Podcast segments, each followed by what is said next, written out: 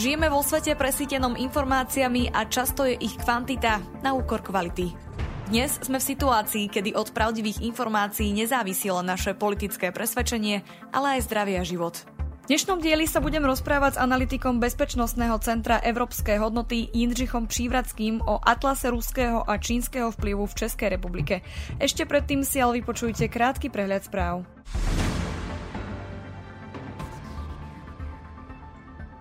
Vrah zo Zámodskej ulice sa vo svojom viac ako 60-stranovom manifeste vyjadril k tomu, kto údajne ovláda svet a ako sa s tým vraj dá bojovať. Ďalšia tragická udalosť tak ukazuje, aké nebezpečné dôsledky majú konšpiračné teórie v skutočnom offline svete. Rusko pridalo spoločnosť Meta na zoznam teroristických a extrémistických skupín. Rusko už v marci zablokovalo Facebook a Instagram po tom, čo ich obvinilo z tolerovania rusofóbie. Severná Kórea tvrdí, že jej nedávne odpálenie rakiet bolo simuláciou jadrového útoku na juh. Vyplýva to zo spravodajských informácií, ktoré naznačujú, že Severná Kórea sa pripravuje na prvý test jadrovej zbrane po 5 rokoch. Turecký zákon o dezinformáciách je o krok bližšie k prijatiu. Zákon však môže byť zneužívaný na umlčanie verejnosti a médií. Počas pandémie COVID-19 sa v Kambodži rozbehol nelegálny biznis zameraný na kybernetické zločiny a internetové podvody. Ľudia sú predávaní gengom, no úrady zatvárajú oči.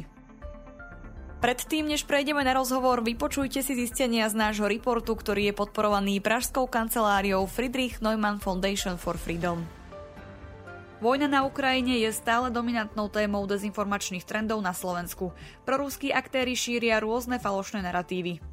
Podľa niektorých USA predlžuje vojnu pre svoje vlastné záujmy.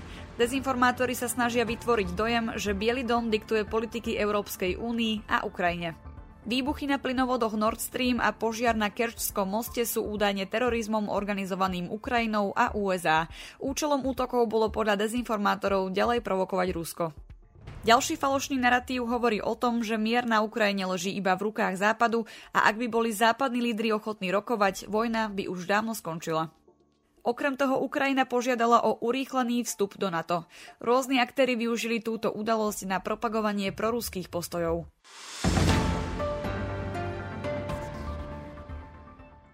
Všetkým niktošom, ktorí nedávno vyliezli na strechy našich predajní Hornbach, odkazujeme. Vráťte nám H, vráťte nám O. Čo to znamená? Naše kompletné logo nad predajňou. Vážne, vráťte nám H a O z loga späť. Celý príbeh teraz na Hornbach SK.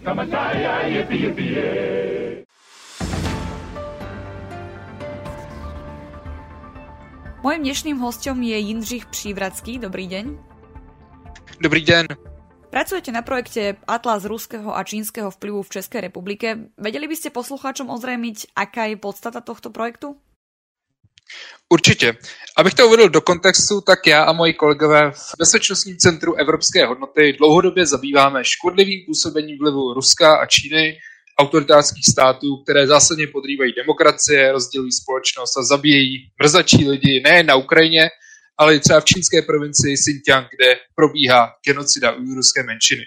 Atlas ruského a čínského vlivu upozorňuje na to, že Rusko i Čína působí i v nejvyšších patrech politiky mezi poslanci a zároveň ukazuje, jakými způsoby čeští politici vlastně to šíření toho ruského a čínského vlivu podporují, nebo jak, jak naopak proti jeho působení bojují. To znamená, návštěvníci webu Atlas Livu se můžou podívat, kteří poslanci šíří pro ruské dezinformace, kteří jezdí do Ruska nebo do Číny, setkávají se s představiteli těchto autoritářských režimů kteří poslanci podporují vstup ruských a čínských subjektů do kritické infrastruktury České republiky, nebo naopak, kteří poslanci prosazují zákony zamezující šíření těchto vlivů, kteří poslanci veřejně odsuzují ruské a čínské podvetné aktivity, nebo podporují například zasílání zbraní a další, další pomoci Ukrajině. To všechno mohou návštěvníci webu Atlas ruského a čínského vlivu najít a dozvědět se, kteří poslanci chrání naší demokracii a svobodu a kteří naopak napomáhají v jejich rozvratu. Aké ciele sledujete vypracovávaním tohto atlasu? Aké konkrétne subjekty v rámci projektu sledujete a aké metódy používate pre odhaľovanie vplyvu v ich aktivitách? Tak Atlas ruského a čínského vlivu chce přiblížit problematiku ruského a čínského vlivu veřejnosti tak, aby vlastně věděla, jak političní představitelé, které si tato veřejnost zvolila, jak, jak jednají. Jak tyto politici hájí zájmy a bezpečnost České republiky, nebo jak neopak posluhují cizím krvelečným státům, ačkoliv třeba vykřikují, jak velcí jsou vlastenci. Jo? Podle toho se pak i návštěvníci webu mohou rozhodnout, jak například volit ve volbách, respektive jakou, jakou stranu volit ve volbách. A já si myslím, že k té dobré, dobré a informované volbě veřejnosti napomohla právě i třeba loňská, loňská verze Atlasu vlivu, kterou jsme spouštili loňské září před loňskými volbami do poslanecké sněmovny, která monitorovala, jak se k ruskému a čínskému vlivu staví političní kandidáti z celkem devíti předvolebních stran a koalic, kdy vlastně nejhůře, nejhůře si vedla komunistická strana, ale špatně dopadla i sociálně demokratická strana a tak ty měly velmi, velmi špatné výsledky ve vztahu k tomu ruskému čínskému vlivu a ani jednu z těchto stran si Češi do poslanecké sněmovny naštěstí nezvolili, takže už rok jsou mimo, mimo vysokou politiku, dá se říct. No a současná verze Atlasu a ruského čínského vlivu se zaměřila na všechny současné poslance a členy vlády, to znamená celkem na 206 lidí, k nímž ten tým analytiků pracujících na Atlasu vlivu schromáždil z veřejných zdrojů veškeré informace o tom, jak si tito politici počínali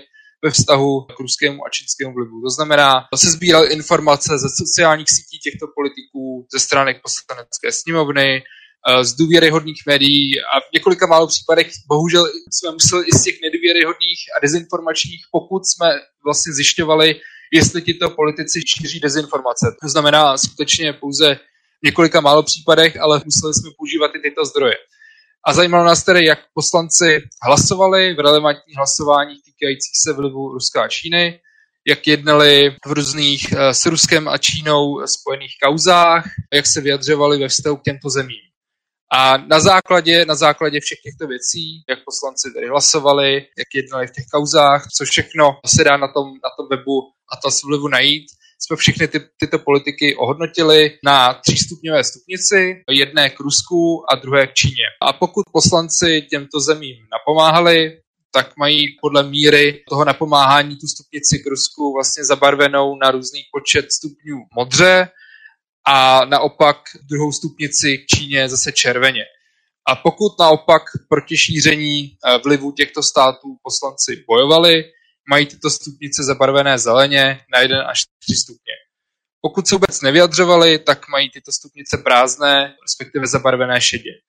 Takže takový, takový byl ten systém. Mohli by ste priblížiť, aký je celkový stav českého informačného priestoru, čo sa týka vplyvu oboch týchto štátov? Má rúsky alebo čínsky vplyv významný dosah na politické rozhodovanie alebo iné aspekty fungovania spoločnosti v Českej republike? Určitě. Um, v současnosti v českém informačním prostoru z těchto dvou vlivů převažuje spíše, spíše ruský vliv, ten čínský je viditelný v menší míře. To se nicméně určitě jako může, může změnit v následujících letech s rostoucí mocí a agresivitou té Čínské lidové republiky změnit a měli bychom na to dávat pozor. Určitě jak v Česku, tak i na Slovensku aspoň kde, kde, kde, si, kde si myslím, že ta situace je podobná.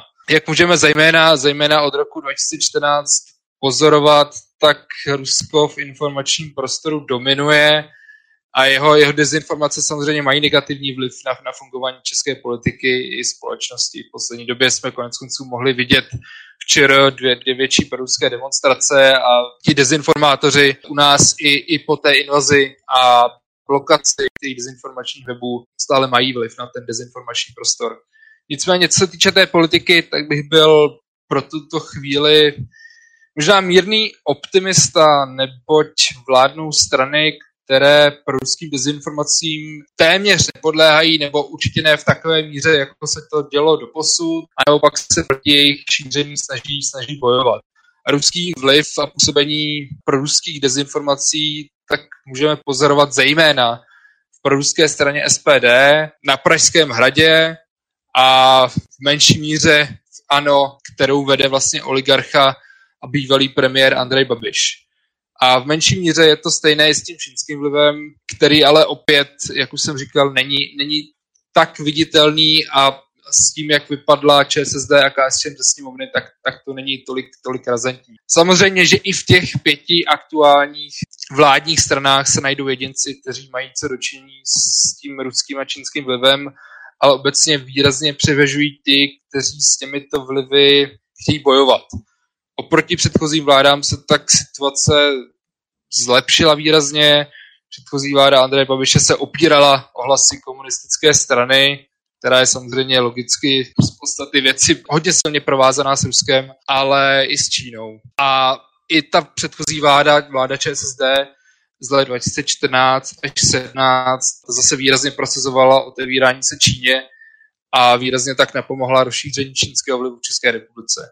No a samozřejmě je tu i ten vliv uh, Miloše Zemana a jeho, jeho okolí a ten vlastně dlouhodobým šiřitelem toho ruského, ruského čínského vlivu.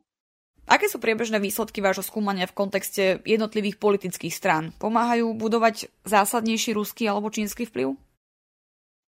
Jak už jsem vlastně říkal, je vlastně pravda, že teda těch současných pět vládních stran, tedy ODS, starostové, nezávislí, KDU ČSL, TOP 09 a Pirátská strana si ve vztahu k ruskému a čínskému vlivu vedou docela dobře a proti jeho šíření většina jejich poslanců bojuje. Nejhůře je na tom z těchto stran ODS, kde vlastně někteří ti představitelé mají nějakou minulost spojenou s Ruskem a Čínou. Samozřejmě nejde, nejde, nejde, nejde o nic velkého v současnosti, spíše mluvím o těch předchozích letech. Na druhou stranu je tam vidět výrazné, výrazné zlepšení. Nesmíme zapomínat na to, že předseda vlády eh, Petr Fiala zavítal jako mezi prvními státníky do Kijeva, když byl Kijev v podstatě ještě stále vedla bitva, bitva o Kijev. Předseda Senátu Miloš Vystrčil za ODS zase zavítal v roce 2020 na Tajvan obecně můžeme vidět, že ta vláda Petra Fialy jako člena ODS bojuje, bojuje proti ruskému a čínskému vlivu. Samozřejmě výraznou roli hrají i ty další strany, další vládní strany a například díky dlouhodobé snaze ministra zahraničí Jana Lipavského za Pirátskou stranu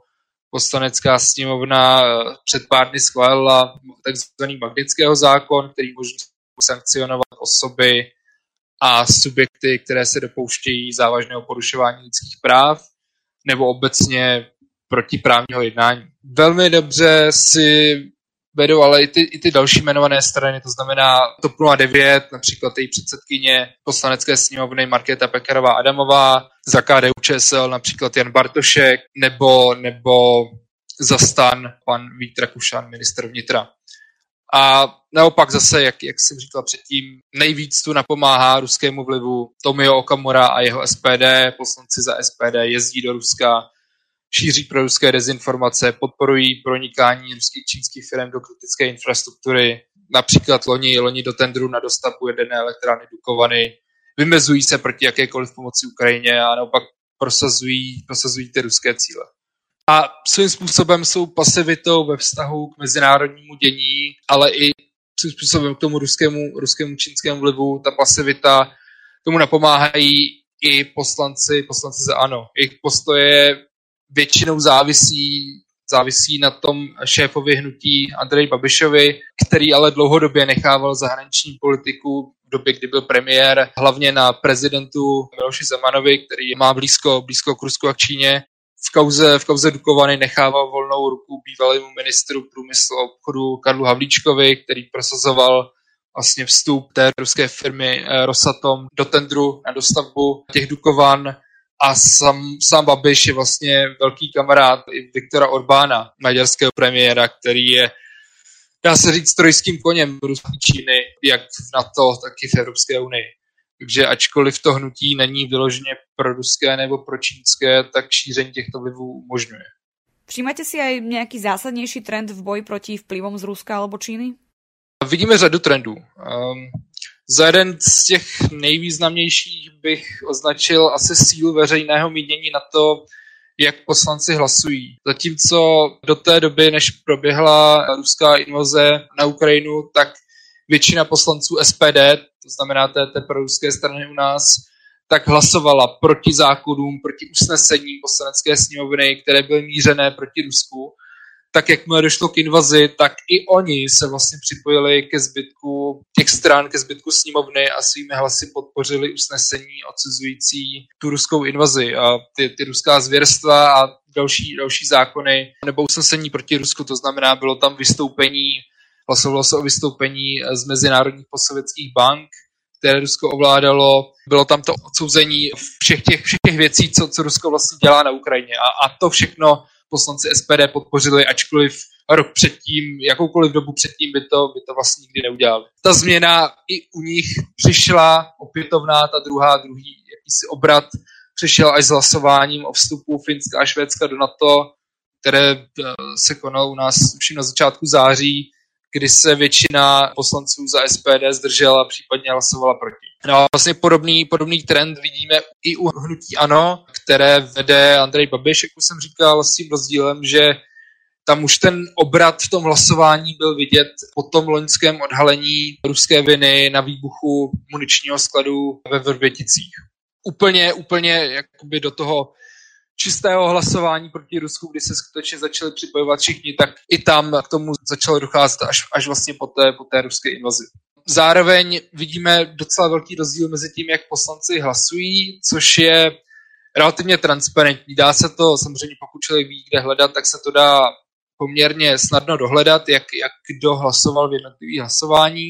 Na druhé straně vidíme rozdíl v tom, jak se ti poslanci chovají vlastně mimo to plénum poslanecké sněmovny, kdy vlastně někteří z nich různými způsoby podporují ty proruské a pročínské aktivity mimo tu poslaneckou sněmovnu, třeba i mimo, mimo tu svou funkci poslance. To znamená, někteří z těch, z těch eh, poslanců jsou zároveň i hejtmani a prosazují nebo prosazovali v minulosti čínské investice nebo jim nějakým způsobem napomáhají své pozice.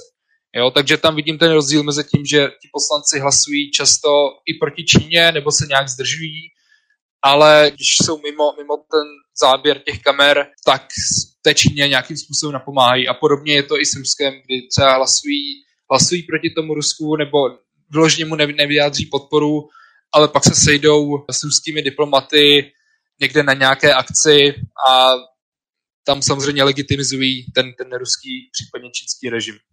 No a pak jsou tu ty vládní strany, které samozřejmě mají zájem bojovat s tím ruským a čínským vlivem a od počátku jiného zase jim povedla řada kroků. Bylo to teda například to schválení magnického zákona, ten odchod z těch posovětských band, blokace pro ruských dezinformačních webů, aktuálně připravovaný i zákon dezinformací, vlastně blokaci škodlivého internetového obsahu, aby to bylo podchycené legislativně. Je tam ta významná pomoc Ukrajině, velké dodávky zbraní, humanitární pomoc a tak dále. A nejde vlastně jen o pár vybraných členů vlády, tu snahu řešit tu problematiku, zejména ruského vlivu vidíme u většiny členů nejen té vlády, ale i většiny vládních poslanců.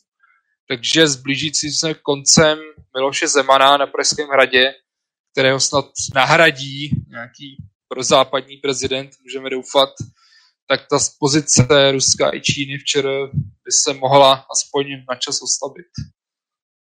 V rámci Atlasu popisujete aj kauzy jednotlivých politikov či strán, ktoré buď napomáhajú alebo zabraňujú šíreniu ruského a čínskeho vplyvu v Českej republike. Viete vymedziť niekoľko zásadných kauz, ktoré majú podľa vás v tomto zmysle významný dopad?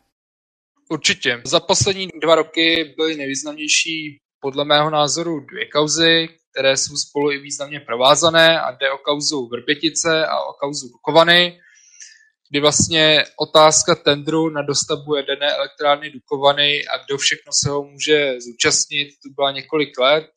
Intenzivně se řešila od roku 2020 a bylo na ní zřetelně vidět, které strany u nás kopou za Rusko a za Čínu a které naopak myslí ten boj s těmi jejich vlivy vážně. Šlo o strategickou zakázku, umožnit Rusko nebo Číně vstoupit do kritické infrastruktury, by bezpečnost včera ovlivnila prostě na spoustu let. Konec konců vidíme, jak jsou na tom Maďaři, jak probíhá, respektive neprobíhá eh, dostavba maďarské jedné elektrárny Pakš, jak dopadly Němci z plynovody Nord Stream, jak je na tom Černá hora, eh, když se posuneme o nějakou úroveň dál, jak je na tom Černá hora s dostavbou respektive s dostavbou, sestavbou dálnice, kterou má na starost Čína. To všechno jsou velmi špatné scénáře a proto umožnit vstup Ruska nebo, nebo Číny do toho tendru by skutečně velmi negativně ovlivnil bezpečnost České republiky. A my jsme mohli vidět, že vlastně jak tehdy vládní strana ANO, tak i SPD ten vstup eh, Ruska a na nějakou dobu i Číny skutečně podporovali ten jejich vstup eh, do toho tendru. A tehdy, tehdy ano, bylo vlastně klíčovou stranou ve vládě a měla i toho ministra průmyslu a obchodu, který to měl na starost, Karla Havlíčka, a ten skutečně prosazoval vstup, vstup Rosatomu do toho tendru. A situace se změnila až tehdy, kdy se vlastně v dubnu minulého roku odhalilo, že Rusko stálo za tím výbuchem v muničním skladu ve Vrběticích. Až poté vlastně ano, otočilo a muselo souhlasit s tím, že Rusko bude z tendru vyřazeno. Nicméně poslanci SPD i nadále vlastně podporovali to ponechání Ruska v tendru a podporovali i šíření dezinformačních narrativů ohledně celého toho tendru. To znamená, že Rusko by vlastně vůbec, vůbec tom tendru nevadilo, Rusko za tím výbuchem ve Vrběticích nestojí a tak dále. Takže zejména tyto dvě kauzy, eh, co se týče toho ruského vlivu. Cestou k Číně bychom mohli mluvit asi o cestě předsedy Senátu Miloše Vystrčela na Tajvan v roce 2020, kdy šlo velmi snadno pozorovat, jak poslanci za ANO, za SPD, ale i za několik dnes už mimo sněmovních stran vlastně Vystrčelovi vyčítali, že na Tajvan jel a přidávali se k té čínské retorice, že to Česká republika bude litovat, ale obecně tohle, tohle byla asi taková největší, největší, nejvýznamnější kauza, ale obecně těch čínských kauz už není tolik, protože za nimi vlastně stáli nejvíce poslanci za ČSSD a KSČM, kteří už nejsou ve sněmovně po polenských volbách. Takže nebyli zároveň i předmětem letošního výzkumu a těch kauz obecně je míň, ale ty, co tam jsou, tak se týkají zejména, jak jsem říkal, ANO a SPD a jde o cesty do Číny, nebo právě ta podpora čínských investic v krajích, například na Moravě, kde ve dvou, ve dvou krajích vlastně vládnou nebo vládli v nedávné době hejtmani za ANO. Takže asi tak eh, k těm nejvýznamnějším kauzám. Hovorí analytik Bezpečnostného centra Evropské hodnoty Jindřich Přívracký. Ďakujem za rozhovor. Díky. Skladanou. Ak sa vám tento diel páčil, môžete nás podporiť či už jednorázovo alebo pravidelne cez Patreon. Umožnite nám tak vytvárať nielen kvalitný obsah, ale tiež budovať komunitu ľudí, ktorí rozumejú potrebe zdravého a transparentného infopriestoru. Viac informácií nájdete na stránke infosecurity.sk v sekcii podpora. Na príprave podcastu sa podielala Michaela Ružičková. Verím, že si nás pustíte aj na budúce.